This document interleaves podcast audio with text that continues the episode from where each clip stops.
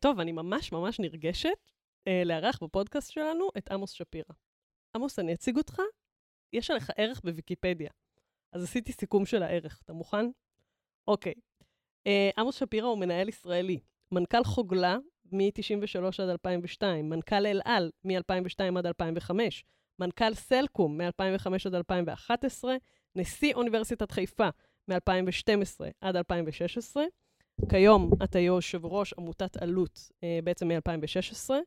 בהתנדבות. הוצאת, בהתנדבות. הוצאת את הספר הראש, הסוליות והנשמה, אה, סוגיות מעשיות בניהול ומנהיגות, הוצאת אותו ב-2019.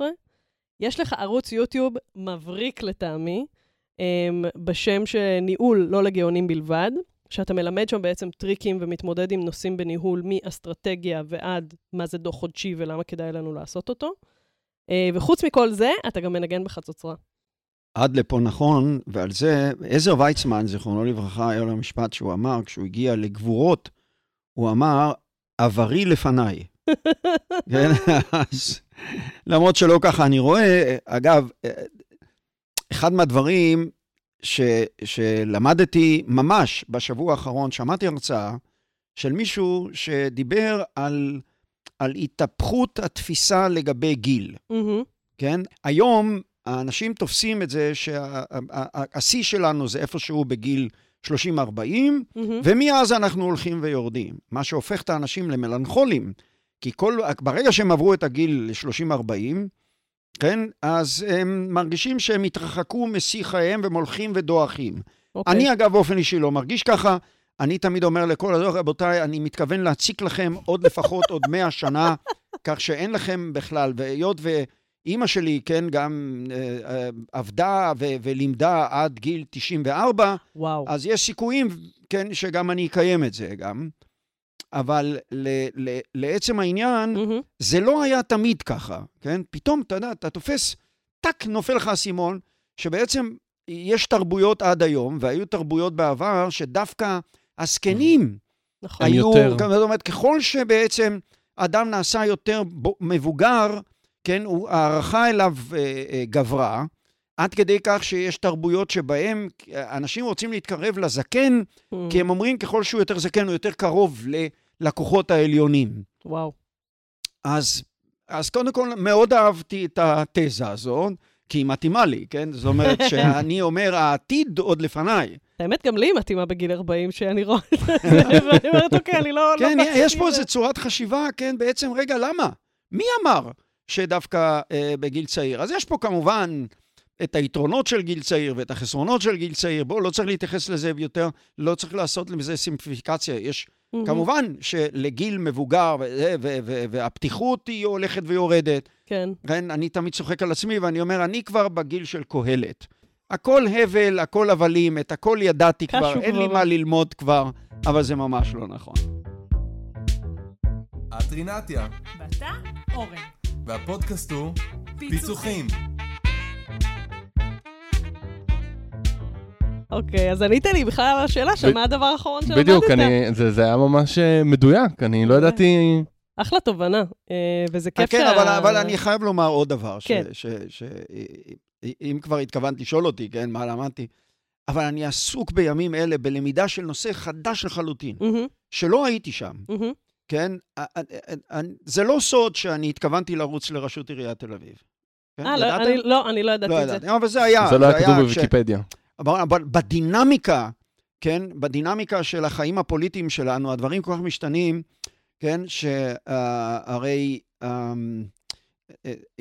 היה, הייתה, היו בחירות, מהמם, ולפני שהיו בחירות, חולדאי, ראש העיר נכון. תל אביב, כן, שאני מאוד מעריך אותו אגב, כן, אמר שהוא ירוץ בארצי, נכון. כן, ואז היה מתפנה התפקיד, והיו בחירות נכון. לראשות עיריית תל אביב, ואני הודעתי וואו. שאם באמת, רגע, זהו, ואני ארוץ.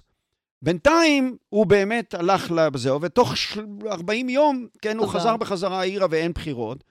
אבל קרה לי מה שנקרא הציץ ונפגע. היות ואני חושב שעיר היא נושא מרתק, מהמם, כן, זה בעצם אתגר ניהולי בלתי רגיל לכל, ו- והיות ואני חושב שיש לי ניסיון ניהולי באמת אה, שיכול להתמודד עם הרבה דברים, ואני יכול, אני מאמין שאני יכול לעשות את זה טוב, אז אני, אני עסוק בלימוד סוגיות לא, לא, לא מעטות, מהסוגיות של ניהול עיר, וזה... זה, זה עולם אני אתן ומלואו. רק כדי לסבר את האוזן, כן, עיר כמו תל אביב, יש לה תקציב של בערך שישה מיליארד וואו. שקל בשנה, או עוד מיליארד, מיליארד וחצי שקל אה, תקציב פיתוח.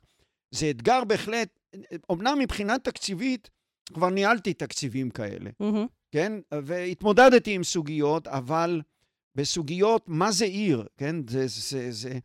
ה, ה, ה, כשאני יוצא מעיניים, אני מסתכל על עיר, אני אומר, זה בעצם איזה מין אורגן חי, שיש בו אינטראקציות, כן? בין קבוצות שונות, בין אה, מקומות מדרום העיר לצפון העיר.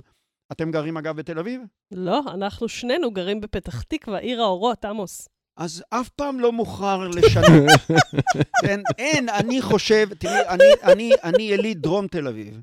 כן, נולדתי בצד הדרומי של סלמה, מהמם. כן, ואיפשהו הלכתי ו- וזזתי, אבל, אבל זו, זו עיר מדהימה, אני באמת אומר את זה, זה לא שאני לא אוהב לנסוע לחו"ל, אבל זו עיר מדהימה, שיש עוד הרבה מה לעשות, היא יכולה להיות במקום הרבה יותר רחוק ו- ומאשר היא נמצאת בו היום, אבל היא עיר מרתקת, כן? אני בלי, בלי כמובן להמעיט בערכם של, של ערים אחרות, אבל ככל שאני לומד יותר, אני רואה, אחד, כמה היא מדהימה, ודבר שני, כמה הפוטנציאל שלה עוד יש. אה, אה, גדול. וואו, אז זה ממש תחום. כן, כן, תחום, או. יותר מזה אני רוצה להגיד לך. אחד מהדברים אה, שאם אפשר להגיד בכלל מיוחד בקריירה שלי, מהמם. כן? זה היה ששיניתי תחומים, כן? מתחום אה, אה, חוגלה, שזה מוצרי צריכה, מהמם. כן? אה, לתחום תעופה, כן? לתחום תקשורת, אה, ואקדמיה, אקדמיה. ואחר כך עלות, אה, אוטיזם. ובכל תחום כזה בעצם, אם אפשר להגיד, הייתי צריך להתחיל ללמוד מההתחלה, לא להיות מנהל, אבל את הנושא. הייתי מהמם. צריך uh, uh, להתחיל ללמוד מההתחלה, וזה מרתק. Um, וזה אתגר uh, גדול מאוד, וגם היום אני עוסק בזה, וזאת התנסות מעניינת שהייתי ממליץ לכל אחד, זה למידה. את יודעת, אני. יכול להגיד לך דבר אחד, ש... שעברתי מחוגלה, מהמם. מתעשיית הנייר, אם אפשר להגיד, כן, מהמם. והקמעונאות לאל על. כן? אז בחוגלה, כבר כשהגעתי לאל על, כבר ידעתי, הייתי קורא נייר, כן, אימייל ודברים, הייתי קורא, היה לוקח לי שתי דקות. ופתאום אתה נתקל בזה שאתה לא מכיר את המושגים. שפה. כן? עכשיו, זה לא שזה לא, זה בלתי ניתן ללמוד, אבל פתאום, אני אתן לדוגמה למשל, הגעתי לאל על ופתאום אני מקבל מסמך, כן, שבין uh, BGN ללקס. את יודעת מה זה BGN אין לי ללקס? מושג. כן, כי זה, זה כולו ראשי תיבות של בין בן גוריון ללוס אנג'לס. אה, כי הקוד של שדה התעופה, לקס, גדול. עכשיו זה נראה כאילו טיפשי, אבל כשאתה נכון. נתקל בכאלה, ופתאום לוקח לך, במקום, ש... במקום שתי דקות לקרוא מסמך, לוקח לך שעתיים, זאת התמודדות. מסכימה. אבל אגב, זה מאוד מתקשר אלינו, אנשים שמתעסקים בלמידה בארגונים, כי המקצוע שלנו הוא בעצם למידה, ניהול למידה בארגון, ואז אנחנו עוברים המון פעמים מארגון לארגון, מתעשייה לתעשייה, ואתה צריך ללמוד באמת את, את התחום הזה. אני לצורך העניין עבדתי עם רכבת ישראל, פלאפון, כמו, שהסבר, כמו שסיפרתי לך קודם, ואני מאוד מאוד מזדהה עם זה. זה משהו, אבל שבעיניי גם מאוד שומר אות- אותי לפחות, אני מרגישה שהוא שומר אותי חדה. המעבר הזה בין מקומות, הוא לא, לא נותן למוח להיות בשקט. תראי, בכלל הרעב ללמוד. כן, זה מצחיק, אמ, כי כמו שסיפרתי כבר, אה, אימא שלי הייתה מורה במקצועה, מהמם. ועד גיל 93 וחצי. היא לימדה עדיין בבית, כן, מדהים. תלמידים, קשי, קשי אה, לימוד, ו- ו- והיו מגיעים אליה תלמידים, והיא ראתה בכלל, היא, היא... מדי פעם הייתי רואה אותה יושבת, את יודעת, כזה לאכול עם חצי טוסיק על הכיסא. והייתי שואל אותה, אמא, תגידי לי, למה את לא יושבת, יושבת. כמו שצריך? אז, אז היא אמרה לי, זה בזבוז זמן. בן אדם נולד או בשביל ללמוד, או בשביל לעבוד. זאת אומרת, הלמידה הייתה בשבילה ערך בערה בה. אה, אה, גדול מאוד, אבל אני דווקא הייתי די אכזבה בשבילה, כי אני הייתי תלמיד, אה, היום היו אומרים, אני יודע מה, לא משתמשים במילה היום כבר מופרע. אבל זה פחות או יותר בסלנג. תמשיך, למה לא? כן, כן, העיפו אותי כמעט מכל מקום שרק אפשר, מבית ספר תיכון, מהתזמורת, מבית חולים אפילו העיפו אותי. כן, כי השתוללתי במסדרונות של איכילוב. אה, אז זה מכל מקום. ואימא שלי פעם אמרה לי, אה, עמוסי, כן, יש תלמידים עם ראש ויש תלמידים עם ישבן. לך אין לא את זה ולא את זה. עכשיו, ממה נובע הסרטון אה, אה, ניהול לא לגאונים בלבד? מהמם. כי הרי אני יודע, אימא שלי צדקה, כן? אני יודע שהיא צדקה שאני לא הייתי גאון ואינני גאון. מטבע הדברים, אני זקוק לאחרים כדי שילמדו אותי. אוקיי. וזה מה שאני בעצם מנסה לעשות, לתת ממה שאני יודע כבר, לתת לאחרים, ובעצם אחד, חלק מההנאה שלי ב, ב, בעיסוק שלי, בזה שאני מקבל פידבקים. אנשים שואלים שאלות, אנשים מתווכחים גם, חלק לא מסכימים, בוודאי שכל מה שאני אומר לא נכון לכל מקום. מהמם. וזה הצד המרתק שאני אה, מרוויח ממנו המון. איזה יופי. מעולה. אז אני אתחיל בשאלה הראשונה, שאלנו בקהילה שלנו בפייסבוק, אמ, שאנחנו הולכים לראיין מנהל בכיר מאוד, ושאלנו מה היה מעניין אותך לדעת, ואמרו לי, רגע, לפני שאת צוללת לנושאים שמעניינים אותנו, בוא נשאל שנייה בכלל על אתגרים. היום, כמי שניהל לא מעט חברות וכמנהל בכיר, איזה אתגרים מרכזיים אתה רואה בכלל בעולם הניהולי? אם אנחנו מסתכלים שנים, בשנים הקרובות, בעתיד הקרוב, מה האתגרים המרכזיים של מנהלים בכירים היום בארגונים, ואחר כך נחבר את זה לתחום הלמידה. תראי, אחד מהאמיתות, כן, שאומרים זה שאי הוודאות וקצב השינויים הולך וגדל. טוב, יש להניח שקצב השינויים הולך וגדל, אה, הולך וגדל, אמ, אבל יחד עם זה צריך לקחת בחשבון, זה לא בהכרח אומר שהמנהלים יותר קשה להם היום. כי גם היכולת ללמוד היא הרבה יותר קלה מאשר הייתה לפני, אה, אני יודע מה, 50 שנה. כן?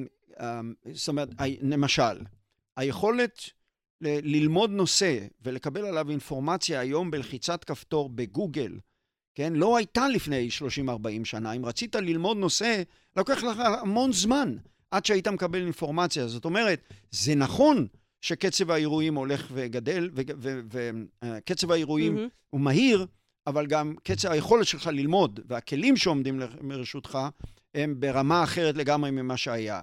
עכשיו השאלה היא מה ההשלכה לזה שהאי-ודאות הולכת וגדלה וקצב האירועים הוא הרבה יותר מהיר.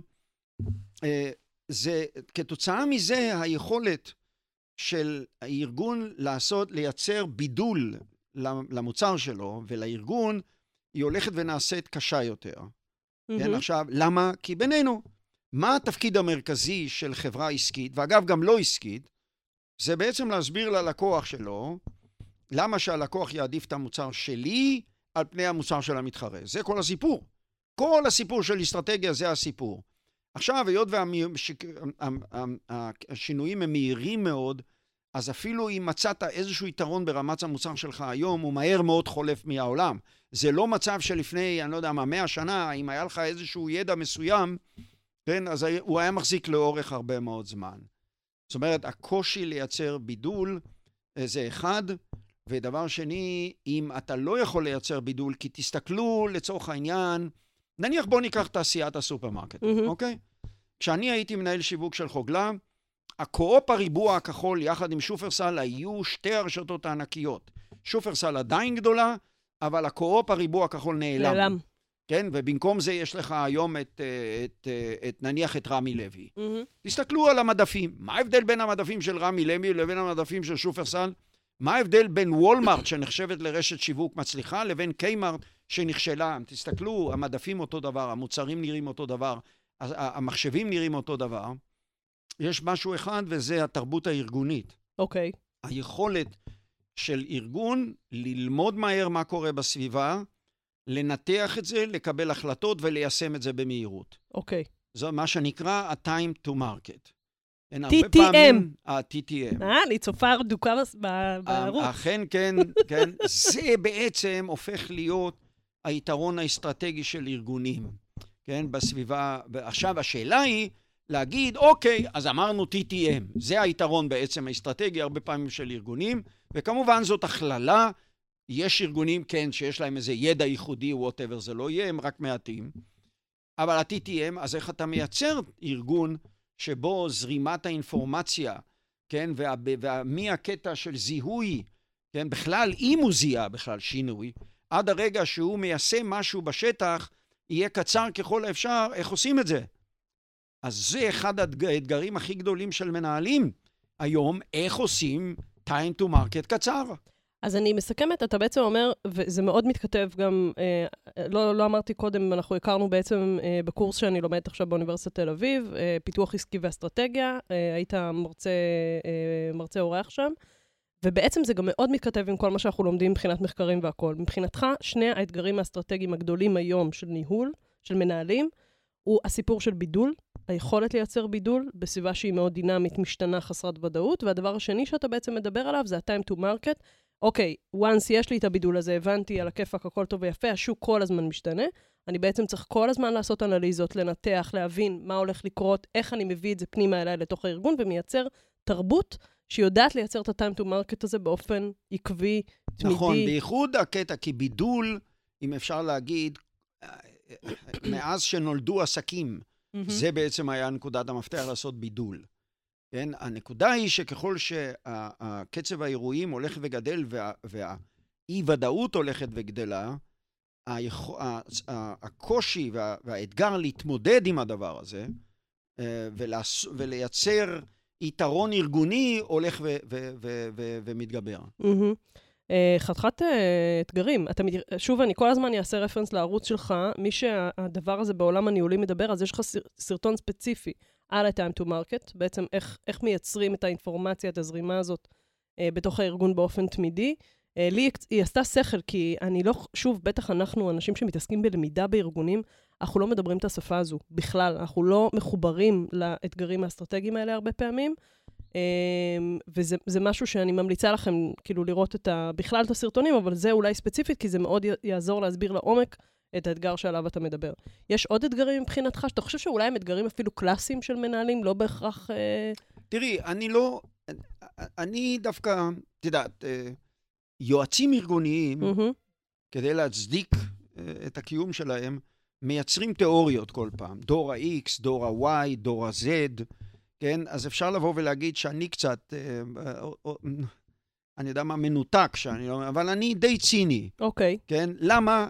כי הטענה שלי, אם היית לוקחת לצורך העניין את סוקרטס, כן? מהמם. מלפני שחי ביוון העתיקה, מלפני, לא יודע כמה זה, 4,000 שנה, כן? והיית מביאה אותו היום, תוך זמן קצר מאוד, זאת אומרת, המוח שלו הוא אותו מוח, כן? כמו שלנו, כן? כי תהליכים אבולוצי- אבולוציוניים של המוח לא קורים בקבועי זמן של 50-100 שנה. מה שאנחנו עושים זה אנחנו עושים סוציאליזציה של טכנולוגיות. מהמם, של אפשרויות. למשל, הצורך של בני אדם, לצורך העניין, לזכות בהכרה ולהרגיש שהם אנשים ראויים, היה קיים באותה מידה לפני 5,000 שנה, ואותו דבר קיים גם היום. מה השתנה? שאם פעם, רגע, היו מקבלים את, ה, את ההכרה ושאתה אדם ראוי, הרבה בזכות הליטוף, המגע, הדיבור האנושי, היום יש עוד אפשרות, וזה על ידי לייקים בפייסבוק. מהמם, אבל הצורך הזה, בעצם פייסבוק בנושא של הלייק נקצל לא צורך בצורה פסיכולוגי שלילית. אנושי. כן, כן, זה בעצם מייצר תקשורת, כן? אה, אבל היא קיימת על, אותם צרכים. זאת אומרת, הצרכים האנושיים שלנו כבני אדם לא השתנו. או תיקח לצורך העניין, אה, אדם, מה, זה מותג? מהמם, כן? מה זה מותג? מה זה מקום עבודה? כן? ואיך מייצרים בכלל? מדברים על, על, על הצורך לייצר קשר אה, אמוציונלי, כן? בין, בין מותג לבין, לבין, אדם. לבין האדם. למה? כן? למה? ולמה בין, בין, בין עובד לבין חברה? מהמם. למה? כי בעצם הצורך הבסיסי של אדם להרגיש שייכות, כן, לא השתנתה. לא השתנתה מאז, אה, אני לא יודע מה, מותגים מלפני אלפיים שנה ועד, אה, ועד מותגים היום. מהמם, השאלה הבסיסית היא, למה בעצם גם ארגונים וגם חברות מנסים ליצור קשר אמוציונלי עם המותג ועם מקום עבודה? את יודעת למה? למה? אותו דבר אגב לגבי מדינות. מהמם, וכל כך למה? מפני שמה אנחנו מצפים רגע מהלקוח? אנחנו שיקנה. מצפים מהלקוח שכל פעם יקנה את המותג שלנו עוד פעם ועוד פעם, ואם אפשר אגב, שישלם לנו יותר גם, כי אנחנו מותג פרימיום, נכון? אוקיי. האם זו התנהגות רציונלית? אנחנו רוצים מהלקוח נאמנות. האם זו התנהגות רציונלית? לא. בכלל לא. ממש לא. עכשיו, מה מקום עבודה רוצה מהעובד? שיעבוד. שימשיך לעבוד. העובד שיבוא יום-יום לעבודה. שיהיה גם יעיל יותר. וייתן מחל, מחלבו ודמו, כן? וייתן את כל נשמתו. כדי מה? כדי למכור עוד דקת סלולר, או עוד במבה, או עוד whatever זה לא יהיה, התנהגות רציונלית. אה, אגב, ואם אפשר שנשלם לו גם שני גרוש פחות. פחות. למה? כי אנחנו לא סתם מקום עבודה, אנחנו משפחה. כן? זאת אומרת, אנחנו רוצים מהעובד, אנחנו רוצים מהעובד נאמנות. למה מה? מה קרה? אגב, תחשבו על זה, מה המדינה מצפה מאזרחיה? נאמנות. נאמנות, נכון? למה? סליחה, הרי באופן מקרי לחלוטין נולדתי. אני לא אחראי, לא עשיתי כלום כדי להיוולד ישראלי. את עשית משהו בשביל להיוולד ישראלית? לא שידוע לי. לא, הרי הייתי יכולה באותו אופן, כן, להיוולד מתחת לטריקולור הצרפתי, או מתחת לדגל של הכוכבים וה... וזה, הפסים האמריקאי, וגם היו דורשים ממך איזה... יותר מזה, מה המדינה מצפה מהאזרח? שהוא יגדל, וכשישרקו כדורים, שהוא יהיה בצבא, שהוא יתרומם. מה? סליחה. מה, זה התנהגות רציונלית? מוטרף לחלוטין. עכשיו, זאת אומרת, עכשיו, זאת אומרת, אנחנו מצפים גם מהאזרח, גם מהלקוח וגם מהעובד להתנהגות לא רציונלית. מתי אנחנו מתנהגים בצורה לא רציונלית? תמיד. תאמן לי תשובה חכמה. אבל יש אה, נקודה ברורה, כן? זה כאשר אנחנו מאוהבים. נכון. נכון? שכחתי מזה. שכחתי מהדבר הזה כבר. כן, אין פה, זהו, רגע. כפרה על בעלי. נכון. אז כשאנחנו מאוהבים, אנחנו מתנהגים הרבה פעמים בצורה לא רציונלית. וזו הסיבה, לזה אני קורא, אגב, מה שנקרא, אני קורא לזה המזימה הכי גדולה בהיסטוריה. כן, זה מה שחברות עושות עם העובדים ומה זה... עכשיו, האם זה ציניות? לא. למה? כי רובנו אנחנו יצורים לא רציונליים. אנחנו רוצים קשר עם המותג, כן, הרבה פעמים אני צוחק אה, שלי יש אופנוע הרלי דיווידסון. אני נוסע על האופנוע, כן, אני מרגיש שכל העולם, סליחה על הביטוי, מתחת לישבן שלי, ועם הרעש של האגזוזים, כן, ואותו דבר אה, את יכולה לראות לפעמים, אני יודע מה, אה, אה, לקוחה שהולכת עם תיק הרלי דיוויד, סליחה, לא תיק הרלי דיווידסון, תיק לואי ויטון. שכאילו כל אישיותה, אז אני לא צוחק, רגע, אני עושה את זה עם דיווידסון, ו- ו- ולקוחה עושה את זה עם... למה? כי אנחנו, זה צורך שלנו, לא רציונלי. ואנחנו באים למקום עבודה, אנחנו לא רוצים לבוא רק לעבודה בשביל to make our living. אנחנו רוצים, זה, מקום העבודה הוא חלק מהזהות שלנו. וכן, כי אנחנו יצורים לא רציונליים. וכן, גם לגבי מדינה. אזרחים מרגישים צורך, כן, להתלכד סביב איזשהו משהו. הקומוניסטים טעו כשהם חשבו שאפשר להקים אדם קוסמופוליטי, שלא שייך לשום מדינה. לא, זה בניגוד לת... לצורך האנושי. איפה ה...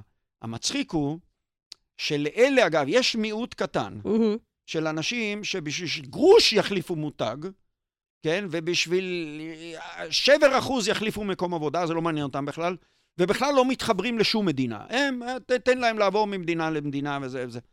הם הרי האנשים הרציונליים. רציונליים. אבל אנחנו, הלא רציונליים, איך אנחנו קוראים להם? משוגעים. סוציומטים. סוציומטיים. הוא לא מתחבר לשום דבר, לא מעניין אותו שום דבר. מה שבאותו רגע בא לו, כדאי לו, הוא עושה. אבל בעצם זה עולם אז הפוך. תחדד לי את האתגר הניהולי. האתגר הניהולי הוא בעצם, אם אני מבינה אותך, הוא לגרום לעובדים וללקוחות שלי להתאהב? בגדול, כן. אחלה. למה? כי בסופו של דבר, היות ואמרתי שהיכולת של ארגון לייצר בידול אמיתי, מהמם. זאת אומרת שרק לי יש טלפון סלולרי שכל היתר הם כלום, אפסים לעומתו, או אוטו, כן, את מסתכלת על רוב המכוניות, רובם דומים. כן, היכולת לייצר משהו אמיתי, יתרון אמיתי, הוא הולך ופוחת. מטבע הדברים, היכולות הן במקום אחר, כן? והמוטיבציה של רוב, של העובדים אה, היא, היא מאוד מאוד חשובה. אה, בוא, בוא נאמר ככה, שם המפתח, כן, להצלחה ול, ו, ובעצם ליכולת לנצח בקרב התחרותי. ואגב, זה נכון גם, הרבה פעמים חושבים שמה שאני אומר הוא נכון רק לארגונים עסקיים. מה פתאום? כן, זה נכון גם לגבי ארגונים לא עסקיים. אגב, מדינה היא ארגון לא עסקי, אז נתתי דוגמה לצורך העניין. בוודאי שגם מדינות מתחרות, אבל גם עמותות לא עסקיות. וואי, אני, אני חושבת רק על, ה, על ה, המסרים האלה שאתה זה בתוך אוניברסיטה. כאילו, כי היית... בוודאי, רגע, הנה דוגמה, הייתי נשיא האוניברסיטה. מהמם. אז אוניברסיטה היא לא ארגון עסקי. בוודאי, כן? היא אוניברסיטה בהגדרה, כן? היא גם. גם עוסקת בחינוך והיא גם מייצרת מחקר. ובהגדרה, המחקר האקדמי הוא לא למטרת רווח והוא לא למטרת תועלת אפילו, אלא רק כדי להוסיף ידע. אבל עדיין, מה, אוניברסיטה לא מתחרה? בוודאי שהיא מתחרה, היא מתחרה על סטודנטים. היא מתחרה על חוקרים מצטיינים שיבואו תקציבים. לאוניברסיטה אחת ויעדיפו אותה על מקום אחר. היא מתחרה על תרומות, היא מתחרה על תקציבים. מה זה תחרות? תחרות יומיומית, ואם אני אקח לצורך העניין את אלו"ט, מהמם. כן, שהיא ארגון לא עסקי בוודאי. אבל מה, אלו"ט לא מתחרה על פסיכולוגים ופיזיותרפיסטים ועל תקציבים מהמדינה ועל תרומות. תקחי עיר כמו תל אביב. עיר כמו תל אביב לא מתחרה? בוודאי שהיא מתחרה. היא מתחרה על, על הארנונה, כן? כי עסקים יכולים לבחור בתל אביב, כן? ויכולים לבחור בערים מסביב, בת ים, ראשון לציון וכן הלאה וכן הלאה. אחד מהדברים הגדול, האתגרים הגדולים של תל אביב זה התחרות על הנהלות הבנקים, שחלק מהנהלות הבנקים החליטו לעבור מתל אה, אביב וואו. לראשון לציון, ל- לבת ים, כן? ו, ו, ו, וזה, אח- וזה דבר לא פשוט להתמודד. גם עיר מתחרה. היא מתחרה גם על, על משיכה של תושבים, היא מתחרה על תיירות, היא מתחרה על עסקים, וכן הלאה וכן הלאה.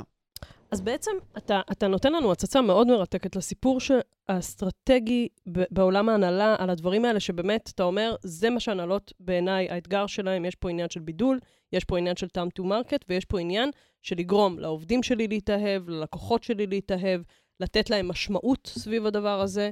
זה, זה אתגרים מרתקים. עכשיו, עכשיו אני רוצה אבל כן. לחדד בנושא של מוטיבציה. תראי, אצלי זה במיוחד חריף. למה? כי את זוכרת שסיפרתי לך שאימא שלי אמרה שאני ילד, הייתי ילד בינוני. מטבע הדברים, אני הבנתי שאני תלוי מאוד חזק ביכולת וברצון של העובדים שלי והמנהלים שלי להגיד לי מה הם חושבים וללמד אותי. אוקיי. אצלי בוודאי, כי הבנתי שאני לא גאון, אז אני תלוי בזה. אבל זה נכון בעצם בצורה כזאת או אחרת לכל, אה, לכל מנהל. מהמם, חלק מהעניין זה ליצור תרבות שבה אנשים מוכנים להביע את דעתם, גם אם זה בניגוד לדעתו של המנהל שלהם. כי מה אני אמרתי? אמרתי, זה כמה זמן, אמרתי, ה-TTM הוא האתגר. מהמם. אמרתי, כמה זמן לוקח מהרגע שארגון מזהה שקרה משהו? עכשיו, איך ארגון מזהה? מה זה נקרא? הארגון הוא כלום. אבל אנשים. הארגון, מי שמזהה בעצם זה האנשים.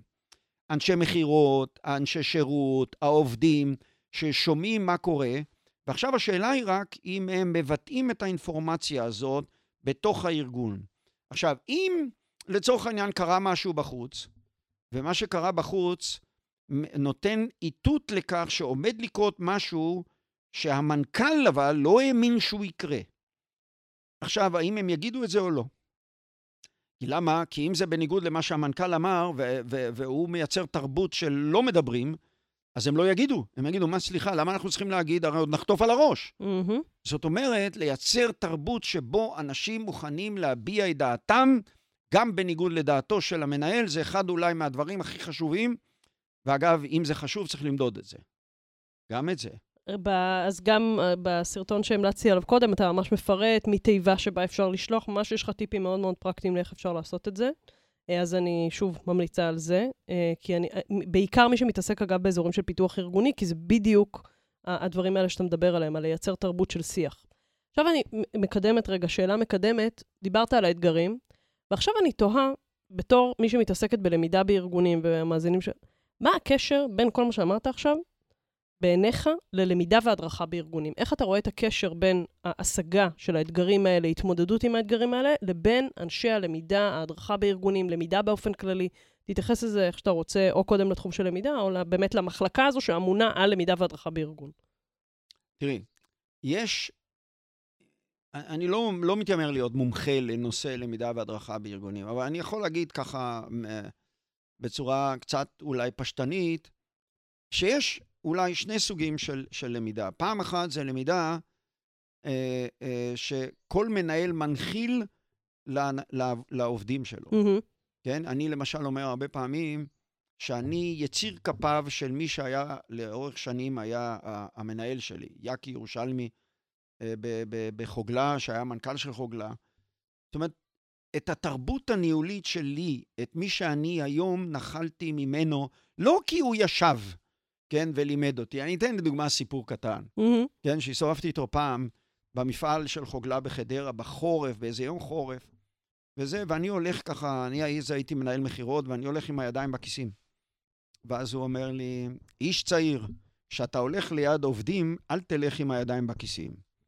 אז זו דוגמה קטנה, אבל היא שנשארים. מלמדת את ההתייחסות לאנשים. זאת אומרת, אתה הולך ליד עובדים, שעובדים משמרת לילה, בחורף קר, ואתה, סליחה, הולך עם הידיים בכיסים, אתה, אתה לא רואה אנשים, כן? וזה דוגמה, אז, אז כל מנהל, אני מאמין, חייב להיות גם מנטור, חייב להיות גם ללמד, כן? ואם הוא לא אוהב את זה, שלא יהיה מנהל.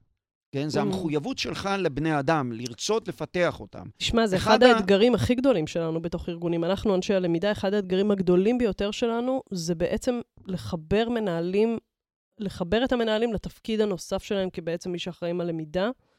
אה, זה, זה, זה מאוד מאוד מאתגר, מאוד מאוד קשה. אה, אני יכולה להגיד מלא מעט ארגונים שאנחנו עובדים איתם, או שעבדתי איתם, מה שעולה גם בקהילה, זה איך לשכנע מנהלים שזה חלק מהתפקיד שלהם. אלה המנהלים עכשיו בארגון, אתה הרי לא תחליף את כל המנהלים. אתה רוצה, אז יש את האלמנט של אתה אחראי על חניכה, ואתה אחראי לעשות אה, קבלת פנים לעובד שלך, ואתה צריך לוודא את הביצועים שלו וכולי וזה, אבל זה, זה תפיסת תפקיד שמאוד מאוד קשה להנחיל אותה. היא מאוד מאוד מאתגרת, כי לפעמים, סתם לדוגמה, מנהלים באים אליי, אוקיי, זה, ואומרים, אוקיי, תשמעי, יש לנו פה בעיה ב-1, 2, 3, קחי אותם, תעשי יומיים סדנה, תחזירי לי אותם. בין השורות, זה המסר שאני מקבלת. אז- הם אז- מקולקלים, תתקני, תחזירי. אז אני אגיד לך, לך את מה ש... אחד הדברים שאני משתדל לעשות מהמם. תמיד, וגם אפילו בערוץ של היוטיוב שלי, זה לא להסתפק באמירות כאלה, את יודעת, אה, גדולות מהחיים, שתפקיד המנהל להיות מנטור. אוקיי. או חשוב נורא, כן, זה שאנשים יהיו מוכנים אה, זה, אה, לבטא את דעתם, אלא, אלא בעצם לנסות למצוא כלים איך לגרום לכך שזה יקרה. מהמם. אז אמרתי, למשל, כן, אה, שכדי, אה, אם אתה אומר שהיכולת לבטא בצורה חופשית את דעתך היא דבר חשוב, תמדוד את זה. למשל, כשאתה עושה סקר ארגוני, תשאל את השאלה, באיזה מידה אני יכול להביע את דעתי בניגוד לדעתו של המנהל שלי? אם אתה מוצא איזשהו אגף בחברה שהציון נמוך, אתה יודע שיש לך שם עסק עם מנהל סוציומט. פה בכלל, ואז אתה צריך לקרוא לו, להגיד לו, הלו, כן, אה, אה, צריך לטפל בזה. אה, אז זה, זה דוגמה, דוגמה מהמם. פעם אחת. עכשיו, תראי, אנחנו עוסקים בבני אדם, ואם בסופו של דבר אנחנו מבינים שהמשאב האנושי הוא הדבר החשוב ביותר להצלחה של ארגון בתחרות, זה נשמע נורא בנאלי, אבל הוא לא בהכרח בכל מקום. לצורך העניין, אני יודע מה, ארגון שיש לו איזה פטנט ייחודי, או הטכנולוגיה היא עיקר, כן. אני יודע מה, אפשר לבוא ולהגיד... אמ, הם מוגנים. לא, יש אולי סדר עדיפויות אחר. מהמם. אבל אם באמת המשאב האנושי הוא הדבר, הכלי, המפתח להצלחה, עכשיו, מה אתה עושה עם זה? מהמם. איך אתה מודד, כן? קודם כל, איך אתה מודד האם מה שאתה עושה למ- כדי לפתח את המשאב האנושי, אמ, הוא אכן קורה או לא. כי אם, אם אתה לא מודד, אז אין, סיכ... אין סיכוי לא שזה יקרה. יקרה. למה? זה שאתה מודד זה עדיין לא מבטיח שזה יקרה, אבל זה תנאי הכרחי לכך. אז כן? אני אשאל אותך שאלה עכשיו, קשה. עכשיו, כן. לגבי המנהלים והכפיפים, מה הבעיה לשאול, רגע, אתה עושה סקר ארגוני, נניח פעם בשנה, מהמם. מה הבעיה, בוודאי בארגון גדול, כן, לשאול את המנהלים ואחר כך לחתוך, כן, מה רמת המוטיבציה, כמה הם חושבים שהמנהל שלהם, מעבר לזה שהוא אומר להם מה לעשות, כן, הוא גם דמות שמעריכים אותו, בדמות שבעצם אכפת לו. מהם. עכשיו, אם אתה, זו שאלה מאוד אגב- אמיצה, עמוס. אני, אני לא בטוחה שהרבה ארגונים באומץ שלהם מסוגלים לשאול שאלה אם כזאת. אין להם אומץ, שילכו הביתה. אין להם סיכוי להצליח בת- בתחרות. אחד מהדברים שאני צוחק בצחיניות, כן, ארגונים שאומרים שהם משפחה. נכון? כן. שמעת על זה? יש משפחת... אה, שמעתי טוב מאוד. משפחת בנק אה, כזה, משפחת סלקום, משפחת זה. משפחת זה. כן, גם אני הייתי, אגב, פדרה דה- דה טוטה פדרונה. כן, הייתי, אני תמיד הייתי אבא. השאלה, זה אני, כן, אני גם יודע לצחוק על עצמי. כן? עכשיו, עכשיו, גם הסברתי מקודם למה זה, ממה זה נובע. רגע, אבל אם ארגון הוא כמו משפחה. אז איך יכול להיות שהרבה פעמים, הדבר הראשון שארגון לא עומד ביעדים שלו, מה עושים? הרבה פעמים זה קורה. מחפשים אה, במי להצליף, לא? הם עושים פיטורי התייעלות. מהמם. או למשל, כן, נכון, כן, כן, כן. נכון. למה הדבר דומה? שאם נניח במשפחה, כן, אחד ההורים פתאום מפוטר, יש פחות הכנסה, שולחים את אחד הילדים לבית יתומים. כדי לחסוך הוצאות, נכון? מהמם. זה מה שעושים במשפחה? לא. פיטורי התייעלות. במשפחה, מה עושים? כן, קודם ההורים מקצצים את ההוצאות שלהם האישיות, לפני שבאים לילדים. כן? או לצורך העניין, אפילו בוא נדבר רגע על, על הכנסה. שיחת משוב של מנהל עם הכפיף שלו. מהמם. כן? מה בדרך כלל, איך זה הולך? נניח שהכפיף לא עמד ביעדים. המנהל לא עמד ביעדים. מה בדרך איך השיחה הרבה פעמים מתקיימת? לא עמדת ביעדים. מוישה, לא עמדת ביעדים. תראה, מוישה, עוד שנה לא תעמוד ביעדים, בספק שתישאר איתנו. נכון? תתחיל לשים גז. עכשיו בוא נעשה רגע אנלוגיה למשפחה. למה הדבר דומה? שאחד הילדים יבוא עם תעודה אם לא מספיק מלמעלה עד למטה, ועכשיו האבא יש... יקרא לו, יגיד לו, מוישה, מוישלה, כן, רגע, עוד, עוד, עוד, עוד שליש אחד אתה בא עם תעודה כזאת, אני שולח אותך לבית יתומים. מה האבא בדרך כלל אמור, אבא נאור? לשאול אותו, משה, תגיד לי, מה קרה? אני יכול לעזור במשהו. אני יודע מה, אולי אתה רוצה מורה פרטי? במה אני יכול לעזור לך? זו השאלה. אה, טוב, האנלוגיה של אז- משפחה היא הולכת חזק. אז ארגון צריך להיות משפחה באמת ולהתנהג כמו משפחה, או שהוא צריך אה, לא להגדיר את עצמו משפחה? או זה, או או זה. זה. כן, עכשיו תראה, זה לא שאני, תראה, זה לא, אני, אני בכלל משתדל לא להעמיד את עצמי כאיזה צדיק גדול. אני טוען שההתנהגות הזאת, כן, היא טובה לביזנס. זאת אומרת, אם אתה רוצה להרוויח כסף, כן, תעזוב את הערכים. אם אתה לא מתייחס לאנשים שלך כבני אדם, כי הם לא מרגישים שאתה מחויב להם, כן? אחד האנלוגיות, אגב, עושים, שואלים את השאלה, למה ביחידה צבאית, כן? מהמם. אנשים מוכנים באמת להתרומם מול הכדורים. אז אומרים, אה, למה? כי הם מגינים על המדינה. שטות גמורה. רוב החיילים שאתה שואל אותם, למה אתה מוכן לקחת סיכון, מגנים על החברים. כן? הם, הם, הם אומרים, כי המפקד שלי היה עושה את אותו דבר בשבילי. למה חייל מוכן לרוץ לשדה מוקשים, שחייל פצוע שלו, חבר שלו, ולהסתכן? למה? הם אומרים את זה. לא בשביל המדינה ולא בטיח. הם אומרים, כי הוא היה עושה אותו דבר עבורי. זאת אומרת, יש מחויבות הדדית. זה לא כי המפקדים בצבא יותר טובים מהמנהלים בתחום העסקי. התרבות הארגונית שונה. מעניין. עכשיו, ואז נשאלת השאלה, למה בעסקים אין את אותה, אותה ערבות הדדית? אז קודם כל, כי אני חושב שמנהלים לא מספיק משקיעים בעניין הזה. כן? כי אם אתה, הדבר הראשון, לפני שאתה דורש קיצוץ שכר לכפיפים שלך, אתה מקצץ את שלך, אל תתפלא שהוא לא מוכן לתת, סליחה, את התחת שלו. זה בעצם נובע הרבה מאוד מכסף. בצבא אין כסף, אני חושב. לא, זה לא, נובע, לא. אוקיי. לא. זה- זה זה פשוט לא העניין נו- של דוגמה רגע. אישית מאוד זה מאוד לא מאוד נובע, חזקה. רגע, ותסלח לי רגע, וברמת מדינה, לא אותו דבר. נכון, לגמרי. כן, אם המנהיג לא חושב שהוא צריך לתת דוגמה אישית, אחד מהדברים, אתה יודע, הרבה פעמים מדברים על אמון, על החשיבות של האמון. ושוב, אני לא מדבר מטעמים של צדק וטעמים של ערכים. אחד מהדברים שאם אתה בתור מנהל, כן, אתה הרי תמיד, אתה צריך להוביל את האנשים שלך לעשות משהו, כי אתה בא ואומר להם, תראו, רבותיי, אם נעשה 1, 2, 3, יהיה יותר טוב בעתיד. יהיה לנו יותר טוב, אבל אתה לא יכול להוכיח את זה. כי את העתיד אף אחד מאיתנו יודע. לא יכול להוכיח. יש לנו ויכוחים אפילו על העבר. כן, לא כל שכן על העתיד. שום דבר אתה לא יכול להוכיח. מה צריך להתקיים כדי שהם ילכו אחריך ויעשו את מה שאתה אומר?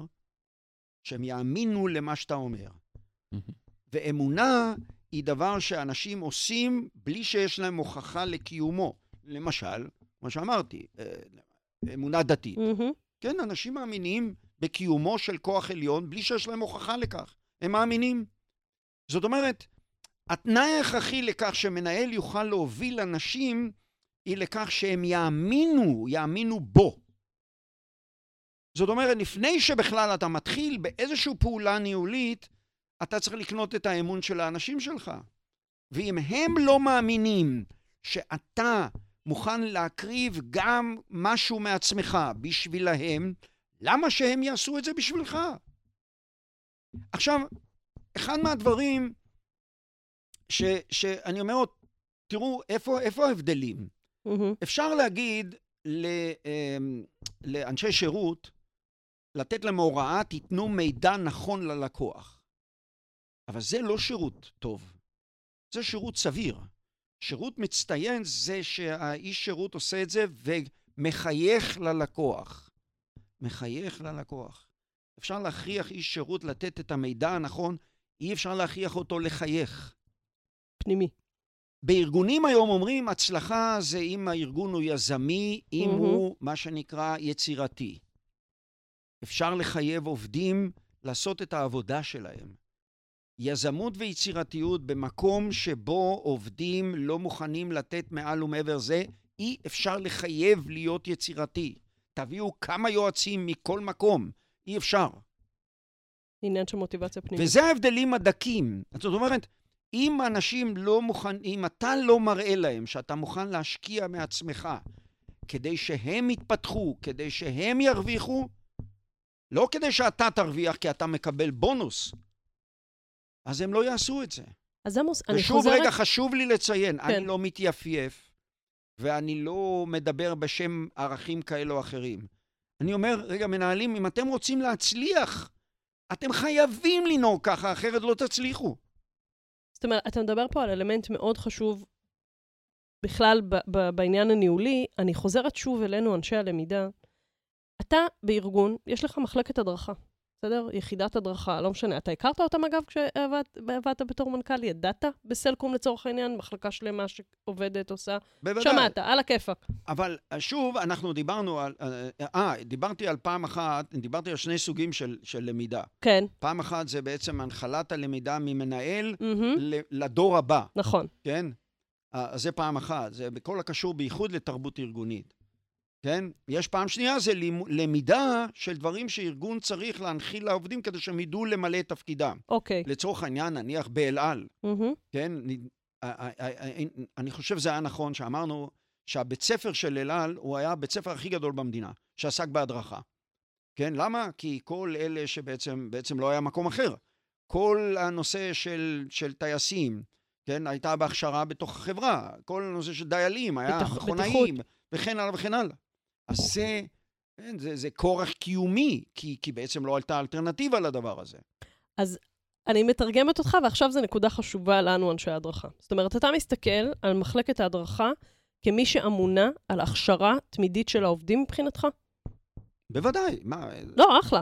כן. עכשיו, אני, אני שנייה אכניס פה טוויסט ואני אסביר איפה אנחנו נתקלים בקושי, ופה אני צריכה את uh, עצותיך החכמות, אוקיי? עולם הלמידה... לא, את יכולה, אל תגזימי. מה, את יכולה לקבל עצות. עצות, אני לא יודע אם יהיו חכמות.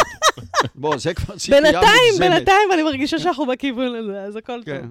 אמ, אז ככה, עולם הלמידה בעשור האחרון מקבל טוויסט מאוד גדול.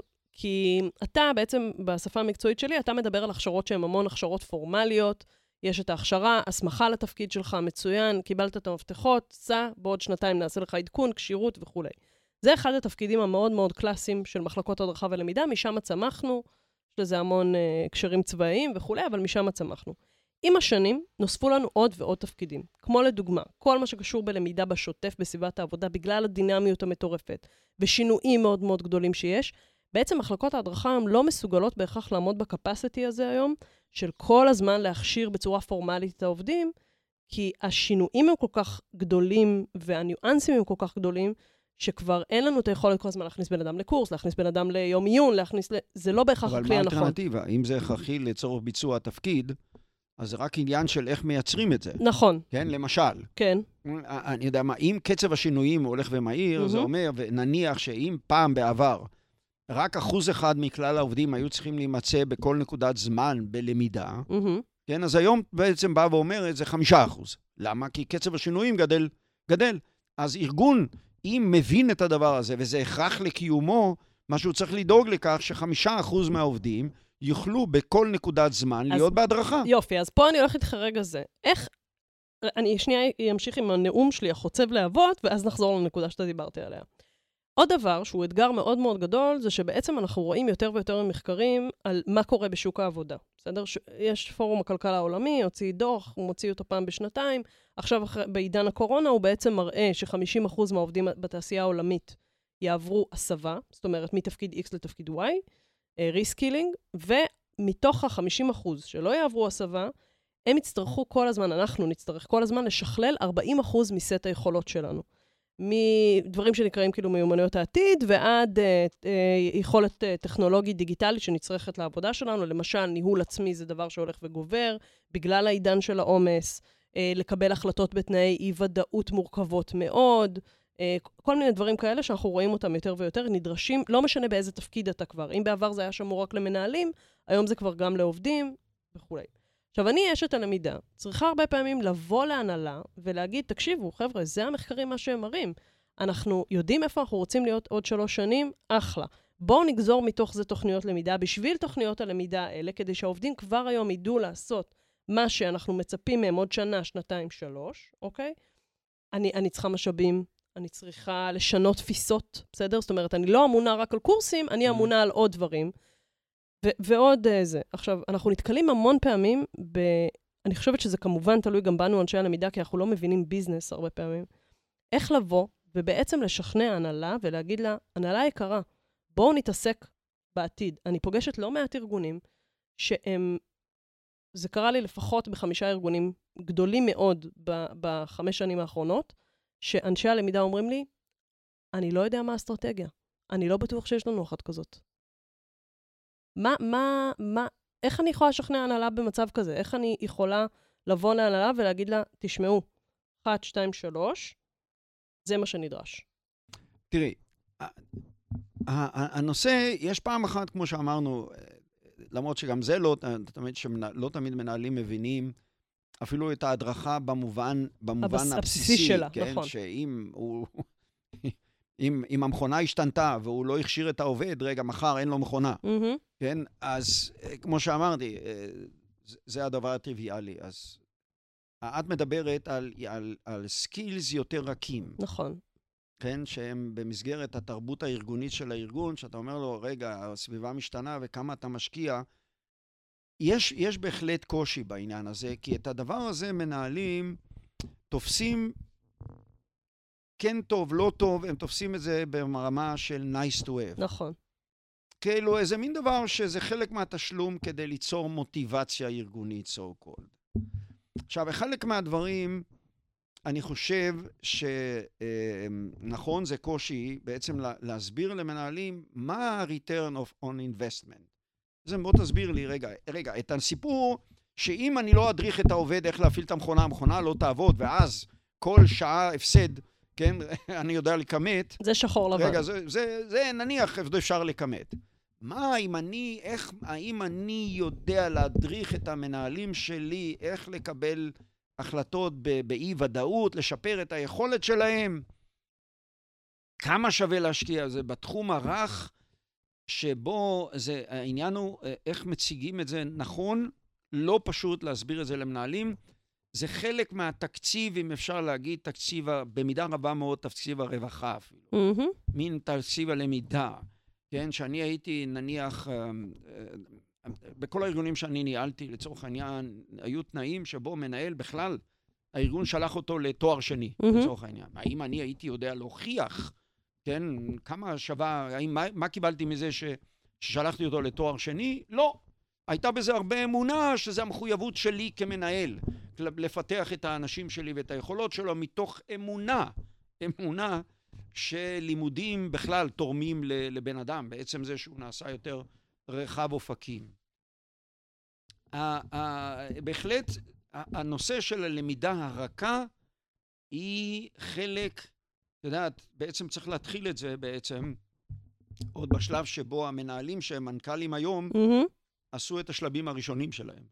זאת אומרת, אם הם כאלה ציניים רגע ולא מבינים, ולא מבינים איך בעצם מפתחים אנשים, אז כשהגעת אליהם, כשכבר מנכ"לים, אם הגיעו לזה, כן, אז כנראה זה שלב אחד כנראה יותר מדי מאוחר. אה, אין לי, אין אז לי... אני רגע כן אמרת משהו מאוד מעניין. אמרת דבר אחד מאוד משמעותי. אמ, כן. כל פעם שאת יכולה להוכיח ROI, בסדר? או להציג לי למה בשחור ולבן אני כהנהלה עכשיו צריך להשקיע בדבר הזה, לכי משם.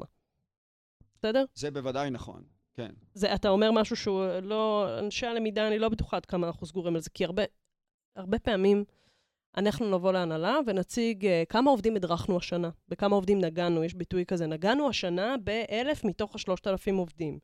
Uh, שמנו איקס שעות למידה. עכשיו, אני מניחה שאתה כמנהל, מה אתה רואה כשאני מסבירה לך דברים כאלה? הוצאות, הוצאות, הוצאות, הוצאות. מה, מה, מה אז קיבלתי אני, פה? אני אגיד לך מה.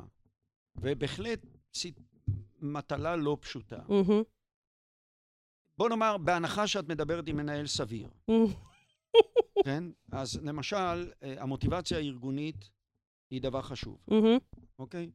עכשיו, את מודדת, אה, ארגון סביר.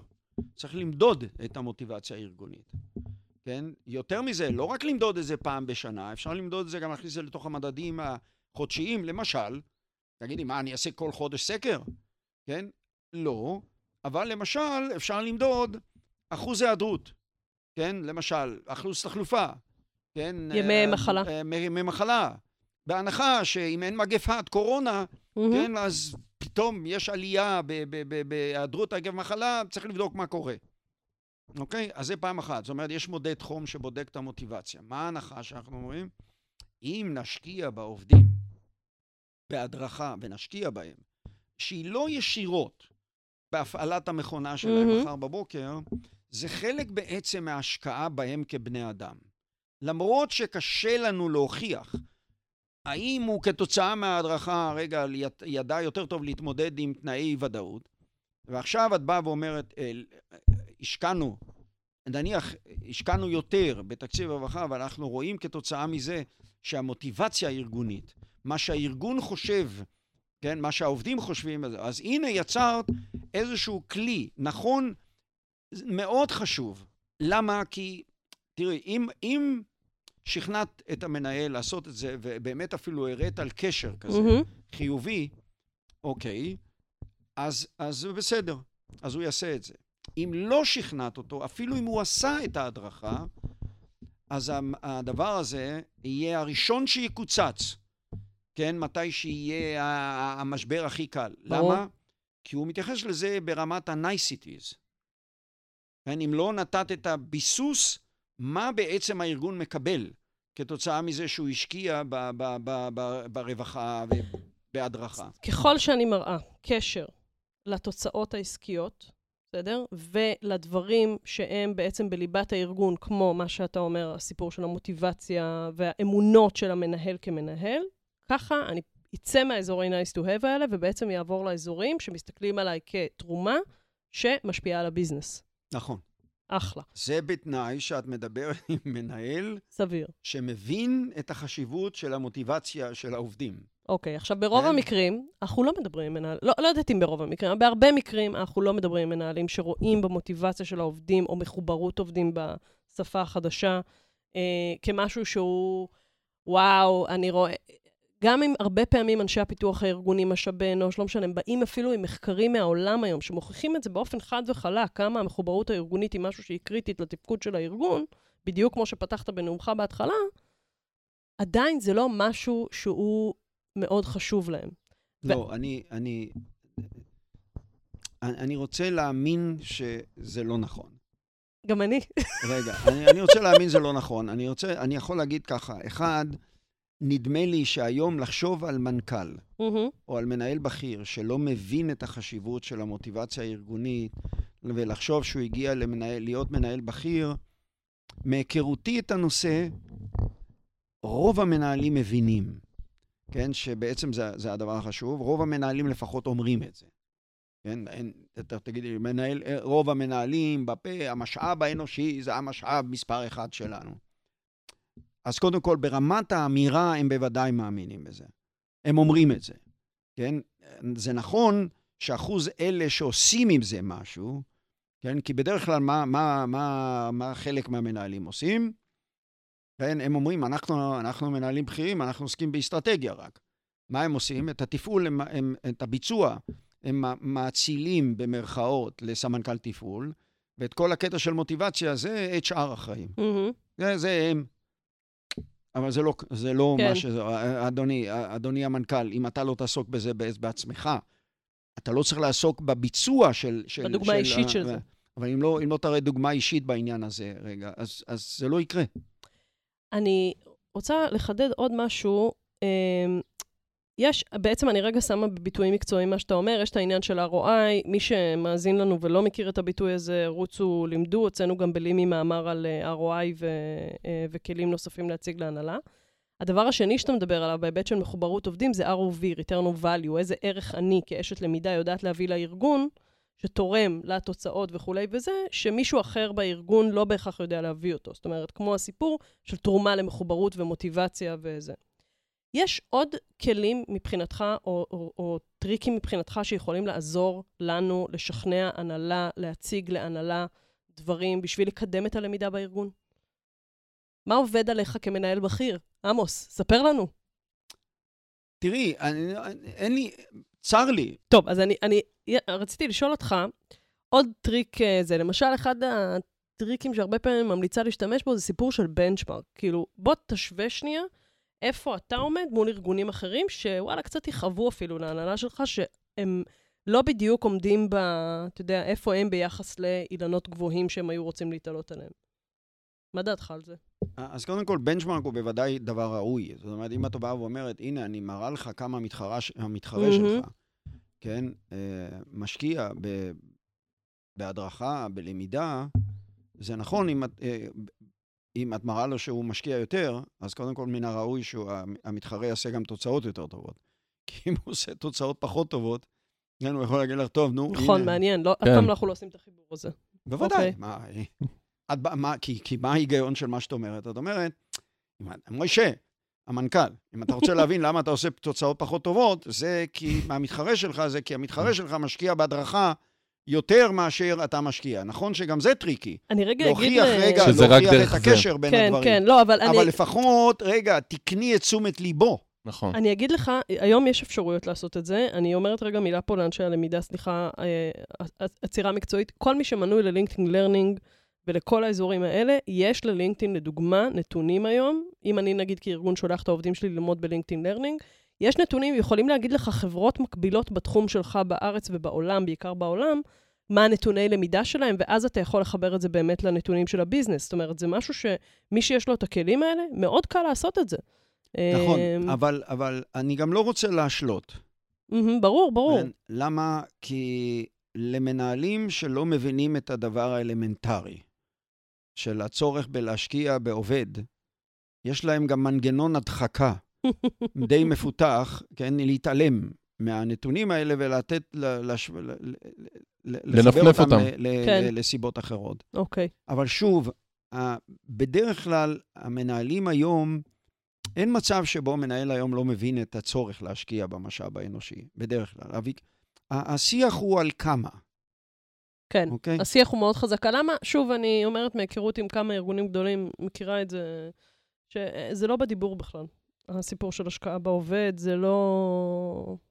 זה לא כל כך מטריד את ההנהלות. אני אומרת את זה לצערי הרב, באמת, אבל אני רואה את זה. תראי, אחד מהדברים שאני תמיד, את יודעת, הייתי סקפטי עם עצמי, כן? זה הרי לי יש את האמונות, אמונות. ולא ידיעה. אני לא עשיתי מחקרים.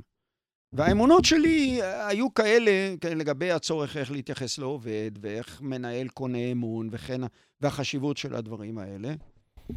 אז זה נכון שאני גם לא הצנוע הידוע, ושנכון שאומרים, שאני יודע מה, שארגונים שניהלתי גם, הצליחו גם.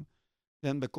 זה מוכח, עמוס, זה יש... כן, יש אני יודע, נתונים. יש, יש נתונים פיננסיים, כמו שאומרים. למדנו אותם בקורס. כן, אז, אה, אז אפשר לבוא ולהגיד שלא, זה לא בגלל זה שהשקעתי בעובדים, זה בגלל סיבה אחרת, לא יודע מה.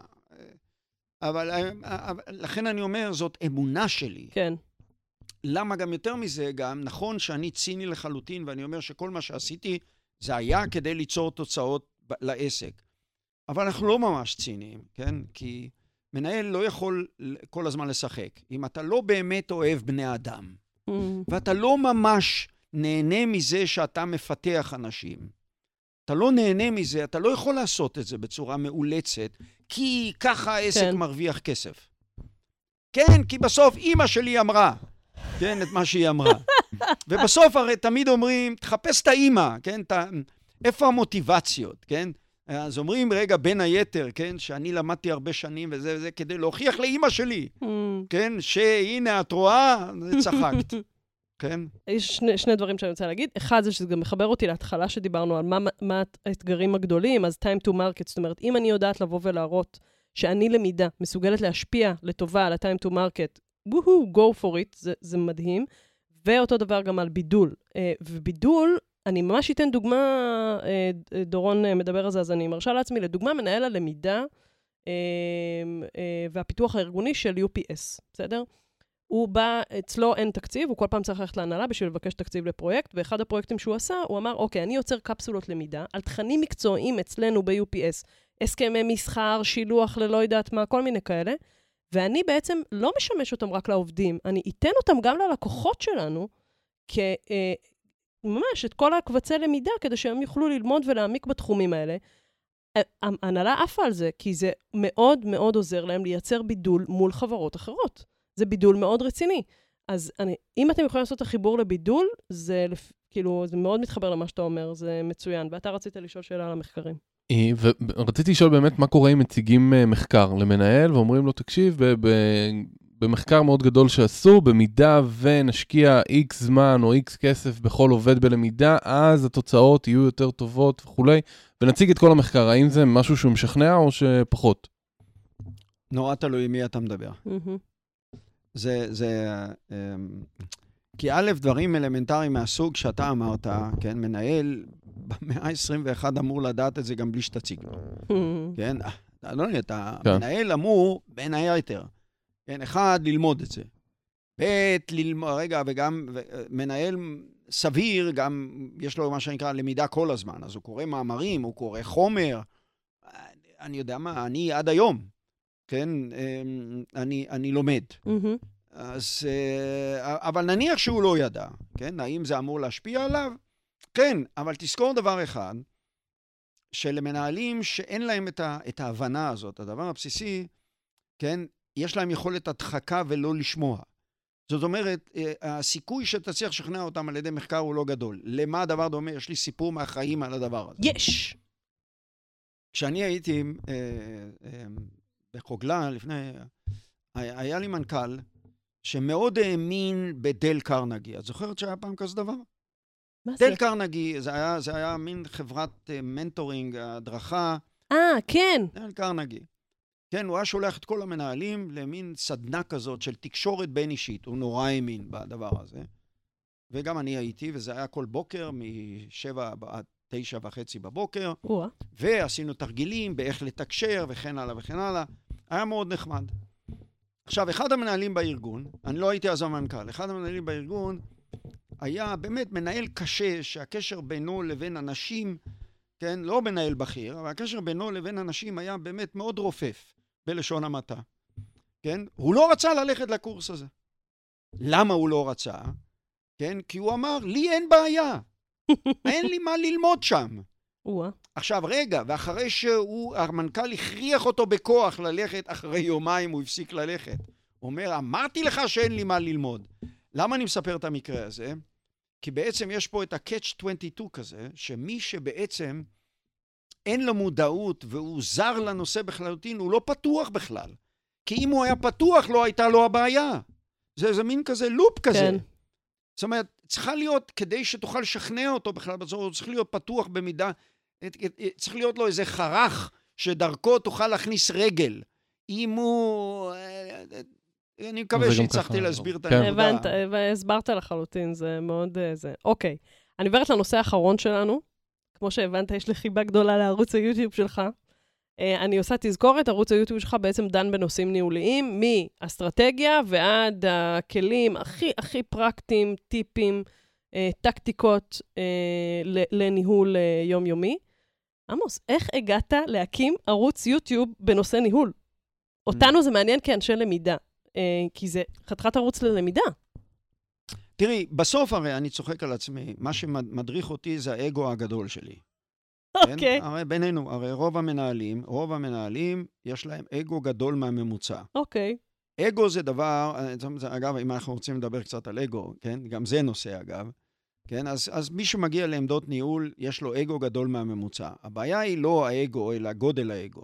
זאת אומרת, מתי האגו מתחיל להיות בעיה? מתי מהמם. שהאגו שלך הוא כל כך גדול שאתה לא מסוגל לראות שמולך נמצא עוד אגו. אז כן, אני בין היתר, כן, אני עוסק ב, ב, ב, ב, בניסיון להנחיל ידע וגם, אבל אני גם לומד, כן, כי אני נורא נהנה מזה. עכשיו, ויש כל מיני אמצעים. מהמם. עכשיו, ה- ה- פעם אה, באמת חשבתי על זה, אמרתי, רגע, אה, כתבתי ספר. וקיבלתי תגובות אה, אה, מאוד חיוביות, וההוצאת ספרים הייתה מאוד מרוצה, והיום בכלל, הוצאת ספרים שתהיה מרוצה, זה לא שהיום ממכירת ספרים לא מרוויחים, וגם את מה ש... גם את, גם את מה שיש, המעט שיש, אז אני תורם נכון, לעלות. הספרים ו- שלך הם לתרומה. כן, אז אה, זה לא חס וחלילה, תודה לאל, אני לא צריך להתפרנס מלא מהספר, ואז חשבתי איך אני... אה, ואז אה, אמרתי למישהו שמתמצא בתקשורת, אמרתי לו, אתה יודע, נורא הייתי, נורא רוצה, אם היה לי באמת בטלוויזיה, כן, איזה פינה, אני יודע מהמם. מה, ש, שעוסקת בניהול, סוגיות ניהוליות, לאו דווקא רק למנהלים, אלא כן. כאלה שזה מסקרן אותם. אומר לי, עמוס, תראה, אתה יודע מה, הטלוויזיה המסחרית, באמת, אה, היות וזה לא, מה, לא, אין, אין ציבור מספיק גדול. אני לא יודע מה, אבל זה באמת, זה אגב, אגב עד היום חלום שלי. אה, אה, אה, ואז הוא אמר לי, תשמע, עמוס, למה אתה צריך? היום בעידן הזה עוד יוטיוב זה כמו טלוויזיה. כן, אתה עושה כזה דבר, וזה, ואז התחלתי ללמוד את הנושא. גדול. עכשיו, אני לא ידעתי מה זה, זאת אומרת, שמעתי שיש יוטיוב, וכמובן, הייתי מהמם. בסלקום, אז אני, אני יודע מה, אה, יודע מה זה. כן, בשפה מקצועית זה היה נקרא Self-Generated Content. מהמם. זאת אומרת שהלקוח מייצר תוכן, כן? אבל לא, אף פעם לא עסקתי בזה, ו... ואמרתי, אוקיי, צריך להתחיל ללמוד את זה. וכן, היום, אחד ההנאות שיש לי, זה, יש לי שלושה ילדים, הבת האמצעית, שניים, אין לי שפה משותפת איתם, כי אחד הוא פרופסור למתמטיקה, את יכולה לתאר לעצמך, אין לי מה לדבר איתו, הוא עוסק בדברים שאני, אין, זה לא... והש, והשלישי, הק- הקטן, כן? קטן, יש לו שלושה ילדים גם כן. הוא גם כן בוגר מדעי המחשב ועוסק בסייבר, בעוד כל מיני דברים שאין לי בכלל, וזהו, וה, והבת האמצעית שלי, כן, היא מנהלת השיווק של אה, בחירה בשטראוס. טוב, איתה יש לי מה לדבר, ואם יש לי הנאה, זה אחרי שלמדתי קצת את הנושא של יוטיוב, וקצת רגע וזה, ואני אני גדלתי בעולם אה, שבו השיווק הדיגיטלי היה עדיין מאוד קטן, מהמם. אבל... אבל, ואני יכול להגיד לה היום לבת שלי, גם בדיגיטל אני מבין יותר ממך. אהלן. כן, את יודעת איזה סיפוק זה? ממש. כן, רגע, שאני מכיר, וזה... חלום שלי שאבא שלי יגיד לי כן, את זה. ו- ואני מבין ב-retension, ואני מבין ב-whatever זה לא. יהיה, ואיך עושים את זה. אה, אז כן, למדתי את, ה- למדתי את הנושא, להגיד שאני מומחה ליוטיוב בכלל לא, אבל זה נכון, איפה שאני היום ואיפה שהייתי לפני שנה זה מרחק גדול. אבל כן, הדיגיטל מאפשר היום להגיע עם תכנים, שמה שלא היו בזמנו, וזה לא, שוב, הטכנולוגיה מאפשרת. למה הדיגיטל, בעצם היוטיוב וכן הלאה, התפתח בחמש שנים האחרונות? כי בזמנו, כשאני הייתי מנכ"ל סלקום, מהמם. כן, היו כבר דור שלישי, אבל זה היה התחלה. מישהו זוכר, היה אז, היה כתוב, צולם בדור השלישי, בדור השלישי. זה היה נראה כאלה תמונות. למה? כי הטכנולוגיה לא אפשרה, אפשרה להעביר כמות גדולה של מידע. של, של אה, אה, אה, וידאו. גם היום, אגב, כן, כשאני מצלם סרט וידאו, כן, ואני צריך לשלוח סרטון וידאו של 20 דקות, זה יכול להיות 3-4 ג'יגה. אם לי לא בבית לא היה סיב אופטי של גם לא נמצא, וגם על הסיב אופטי זה לוקח לא מעט זמן, כן, מי שאין לו סיב אופטי בבית, שליחה של סרטון וידאו יכול לקחת לו יומיים. לכן הטכנולוגיה אפשרה את הדבר הזה, והטכנולוגיה אפשרה היום לעשות מה שנקרא דמוקרטיזציה של הידע, אם אני רוצה להגיע מהמם. לאנשים, שלא היה בעבר. אבל עמוס, מעניין אותי בהיבט של, שוב, של למידה, אה, התוכן היה, יש לך את הספר, יש לך כבר אג'נדה מאוד סדורה וברורה בעולם הניהול. איך לקחת את התוכן הזה ובעצם התאמת אותו למ- למדיה הזאת שנקראת יוטיוב? כי הסרטונים שלך, אני שנייה אסביר מה זה, הסרטונים יחסית קצרים, אתה יושב ומדבר, יש רקע נחמד וזה דברים אה, באנימציה שקופצים, העריכה היא עריכה מדהימה. אה, זה, אני מרגישה שזה פשוט בול בפוני, מדבר אליי, וואלה, כאילו, אני יכולה להריץ קדימה, אחורה, לחזור לאותה נקודה ויז, ויזואליזציה, ועדיין, זה לא איזה, איזה masterpiece עכשיו שמישהו עשה לנשיונל ג'אוגרפיק. בסדר, לפעמים יש פונט כזה, יש, אבל אחלה, זה עובד, כאילו, זה... זה איך אז- עשית אז- את הפיצוח הזה? אז אני יכול להגיד לך שקודם כל יש כאלה שהם, אה, שהם הם יועצים ומומחים. ל- למדיה הדיגיטלית שטוענים שלא עשיתי התאמה כמו שצריך. למה? הם למשל טוענים שהסרטונים ארוכים מדי. מהמם. נכון, יש לי כן. סרטונים של 15 דקות, אבל בסדר. רגע. רגע. שהם רבע שעה ו-20 דקות, וגם יש כאלה עם 25 דקות, והם כאילו גם לא מדברים בשפה של הדיגיטל, ואני אומר את זה שאני עושה את זה, אני אומר את זה במכוון. אני לא אעשה סרטונים של חמש עצות איך להיות מיליונר בחמש דקות. זה לא אני. אני לא, היות ואני לא מתפרנס מזה, אז אין לי שום בעיה עם הדבר הזה, ומי שרוצה, רגע, מי שמחפש טיפים אינסטנט, לא בערוץ. שלי. הנה, אני אומר לך את זה. אין עצות אינסטנט. אגב, אני כל סרטון, לפחות פעמיים, אומר את המשפט, כל מה שאני אומר, זה נכון היה בעיניים שלי, נכון דרך המשקפיים שלי, לא יכול להיות נכון לגבי כל אחד בכל סיטואציה, התפקיד שלי זה רק לעורר למחשבה. מהמם. עכשיו, אני רואה הרבה פעמים סרטוני וידאו ואחרים של מרצים כאלה גורואים שנורא מתיימרים לתת עצות אינסטנט. אני לא שם. אני לא חושב שזה נכון. כן, למכור אשליות שאפשר... מסכימה איתך. כן, אז אני, אני משתדל דבר אחד, אני קודם כל בוודאי לא מתיימר להחליף את האקדמיה. מהמם. כן, מה שלומדים בתואר שני, אני לא מתיימר להיות תואר שני. זה לא שם. מי שרוצה ללמוד, זה, את התפקיד של התואר השני זה בעיקר ללמד לחשוב, כן? וללמד את הדברים, ה, ה, ה, מה שנקרא, אני קורא להם המסאז' למוח. מהמם. אני משתדל לעסוק דווקא בדברים שהאקדמיה לא מלמדת. ולא כי היא לא בסדר, האקדמיה. זה לא תפקידה. יש את המשפט שאני רק אומר... על זה יכולים לעשות דיון שלם עכשיו. כן, כן, בוודאי, הלמידה, כי אנחנו עוסקים. אז אני אומר, אין, זה לא היתרון היחסי של האקדמיה, ולא היתרון הפרופסור, של הפרופסורים ללמד את החיים המעשיים, כי אם הם היו טובים בחיים המעשיים, הם לא היו פרופסורים, הם היו מנכ"לים. ועל זה אמר הבן הפרופסור שלי, אבל אבא, אני מבין שאם המנכ"לים היה להם יותר שכל, הם היו פרופסורים, הם לא היו מנכ"לים. אז כל אחד רואה את הדברים מהצד שלו, ולכן אה, אני, אה, אני נורא, החלום שלי זה ככל שיעבור הזמן, שיהיה לנו קהילה של אנשים ש, ש, אמ, שרואים בניהול אה, מקצוע וייעוד, כן? איזשהו דבר ש, שהם נהנים מזה שהם הם. הם מעניקים לאנשים משהו, שהוא מעבר כמובן להצלחה העסקית. אתה נותן לי פה גם שיעור מאוד גדול בניהול, כמו שאמרתי לך על המעבר שאני עושה. אה, טוב, תשמע, היה מרתק. אני קיבלתי לא מעט כלים.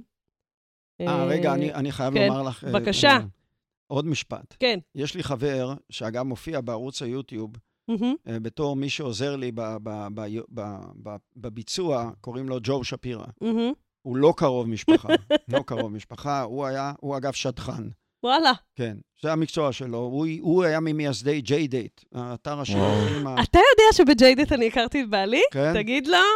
שאפו ג'ו.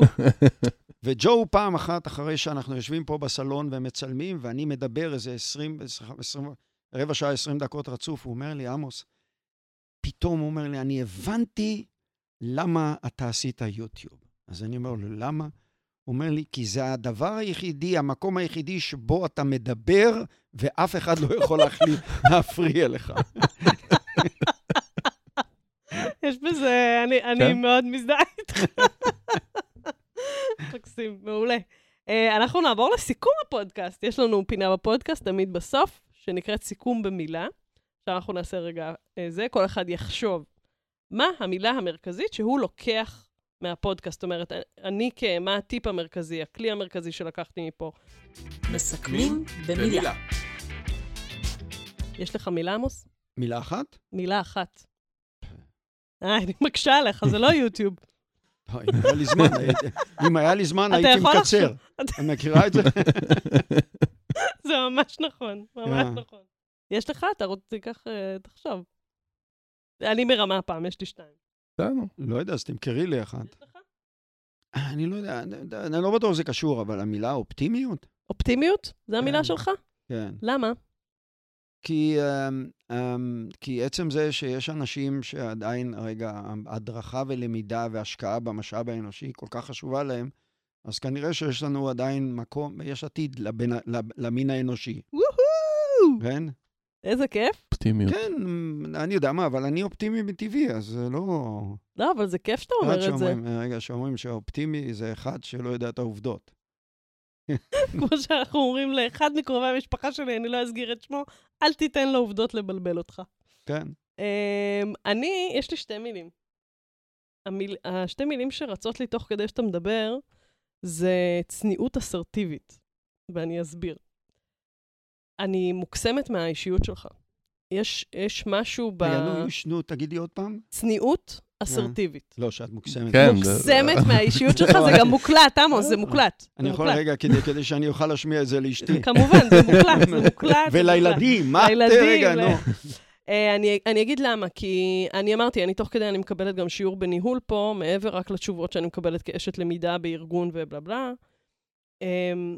יש לך מסרים מאוד ברורים, אתה, הקור שלך מאוד ברור, אתה, אתה יודע זה, ועם כל זה, יש בך הטלת ספק קטנה עדיין במה שאתה אומר, ותמיד יש את הסייג, ואת ה, זה מהמבט שלי ומהנקודת מבט שלי, וה... זה לא מתאים לכולם. נכון, נכון, זה, וזה לא מובן מאליו, כי אנחנו ב... אני, אני מרגישה המון פעמים שאני שומעת מסרים כל כך נחרצים כל הזמן סביבי, ובלי שום רגע איזה טיפה ברקס, ורגע, ו, וזה כיף לשמוע צניעות אסרטיבית. אה, למדתי מאופן השיחה לא מעט. ספקנות, כן. כן. מנהל שהוא לא, הוא גם לא ילמד אף פעם. אם אתה לא ספקן, מטיל ספק, אז אתה לא לומד. ב... יש הרצאות שאני מעבירה לעובדים על איך להיות למדן בלתי נלאה, ובסוף בסוף אני מדברת בעיניי על התכונה שהיא הכי משמעותית לזה, הסיפור של ענווה, כי אם אני באה בתחושה שאני יודע הכל, על הכל, אז אין שום סיכוי שאתה תלמד באמת. אה, יש לזה... על זה יש פרק הרי בערוץ היוטיוב, שאומר, מדבר על חשיבות השטותניקיות בניהול. נכון, אני רשמתי את זה ולא הספקתי לדבר איתך על זה, נכון. כי אני מאוד מתחברת איתך בנושא הזה של הומור. עכשיו, אחד מהדברים המסוכן, כשאת אמרת, בואו נתחבר לאסרטיביות, מהמם. ובאמת, לפעמים הטון שאני מדבר, אה, אה, כאילו עלול להטעות, כאילו אני מאמין שיש לי איזו אמת מוחלטת, כן? ואני כל כך רחוק מזה, אבל לפעמים, כן, הטון שאני אומר מטעה. אה, ואם אתה, אה, אה, בן אדם שבטוח במה שהוא אומר, הוא לעולם לא ילמד שום דבר חדש. יותר מזה, הוא גם מצמית דעות אחרות, כן? אה, אז גם בהרצאה שלנו בקורס, אתה דיברת על החשיבות של הומור למנהלים, ו- ולדעת לעשות את הקריצות האלה ל- לעובדים שלך, ולא לקחת את עצמך כל כך ברצינות, ואני אני מאוד מאוד מתחברת לזה, מאוד. אני חושבת שזה כלי מאוד חזק באופן כללי עם אנשים. אני גם גדלתי במשפחה כזאת, שהומור זה חלק מאוד מהותי מהחיי יום-יום שלנו. ועדיין יש פה את האסרטיביות של מה שאתה אומר וכולי, וזה שילוב אה, מעולה בעיניי. את הפרק על השטותניקיות עוד לא ראיתי. כן, יש לי אה. תחושה שאני אתחבר אליו מאוד. כן, אבל הנושא של, אה, של אסרטיביות בכלל, אני יכול, אני יכול לספר לך ש... אני חושב לפני שנים, אני יודע מה, באיזה יום שבת. כן? נניח מוצאי שבת, בסדר? אני יודע מה, הייתה לי איזו שיחה עם איזה עובד, ולא יודע מה, והשיחה אה, הייתה על טונים אה, ואיזה ויכוח.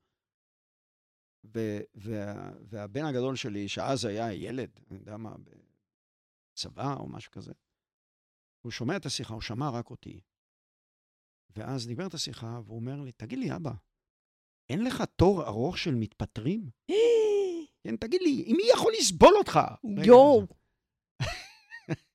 אז אמרתי לו, תראה, אסי, אמ, אתה לא שמעת את הצד השני, זה ככה, זה, זה הטון שאנחנו מתווכחים, כן? אבל הוא מהצד, הוא אומר לי, וואו. כן, אחד מהדברים, גם כן, התרבות ארגונית, אגב, של צורת ויכוח, כשנכנסו קימרי קלארק לבעלות בחוגלה. אז אחרי שהם כבר נכנסו, אחד האמריקאים אמר לי פעם בשיחה, הוא אומר לי, תראה, הוא אומר, אנחנו אה, אה, היינו איתכם, היינו בדיונים, כאילו, ב, בתהליך לפני ההחלטה על הרכישה, כן? ואתה, לא הבנו מה אתה מתווכח עם יאקי, שהוא היה יושב ראש שלי אז, לפני הזה, אבל אה, אה, בעיניים שלהם אומרים, אנחנו היינו בטוחים שאתם כל הזמן רבים. אחר כך למדנו שככה אתם הישראלים, ככה אתם מדברים. ככה אתם הישראלים מתווכחים. היינו בטוחים שאתה ויאקי, לקח לנו זמן להבין שאתם לא אויבים. כן, זה משהו מאוד עמוק בתרבות. אורן, מה המילה שלך? המילה שלי זה דוגמה או דוגמה אישית, אני חושב שזה ככה ציר שהיה לאורך כל השיחה הזאת, וגם כמנהל צעיר אני מאוד לוקח את זה, לוקח את זה על עצמי, כל הזמן להנחיל את זה הלאה. אם אני מצפה משהו מסוים אה, מאותם אה, העובדים שלי, אז לעשות את זה גם בעצמי, ובטח בהקשר הלמידה. אני מנסה, את יודעת, אנחנו כל הזמן מדברים על למידה מתמדת ופיתוח, אז אני מנסה להנחיל את זה, ו- ואני חושב שעכשיו שמתי לב שאני לעצמי לא מוצא לזה זמן. Hmm, אז איך אני מצפה שהצד השני יעשה את זה? אז אני חושב שהדוגמה האישית ו... זה, זה משהו שהיה פה בשיחה, ואני... הוא מחזק את זה אצלי מאוד מאוד. כן, אפשר לקחת את זה לכל כך הרבה כיוונים. עמוס, אני ממש ממש ממש רוצה להודות לך, זה לא מובן מאליו, גם הזמן שלך והאירוע, חשוב להגיד, אנחנו הקלטנו את הפרק בביתו של עמוס, זה לא מובן מאליו בכלל. אה, היה לי לעונג, אני ממש אה, מבסוטית. תודה רבה. עכשיו את גם מכירה את, אה, גם את אשתי. נכון, כן, תמונתה פה לפנינו. שהתחתנו לפני אה, שנה וחצי, וגם את אה, שמונת מברוק, הנכדים. כן, את שמונת הנכדים, כן, למרות הציניות שכאילו יש לי להבה, אבל אה, רגע, אני מודה שאני לא רציונלי לחלוטין. אה, וגם את שמונת הנכדים, כי התמונה של הנכדים שם זה לפני, זו תמונה ותיקה לפני שנולדה מיקה, הנכדה התשיעית. כן, אז אה, כן, נו, אז אני. אני סבא גם, ואני לא... תענוג. יופי. תודה תודה רבה. רבה רבה רבה. תודה רבה לכם.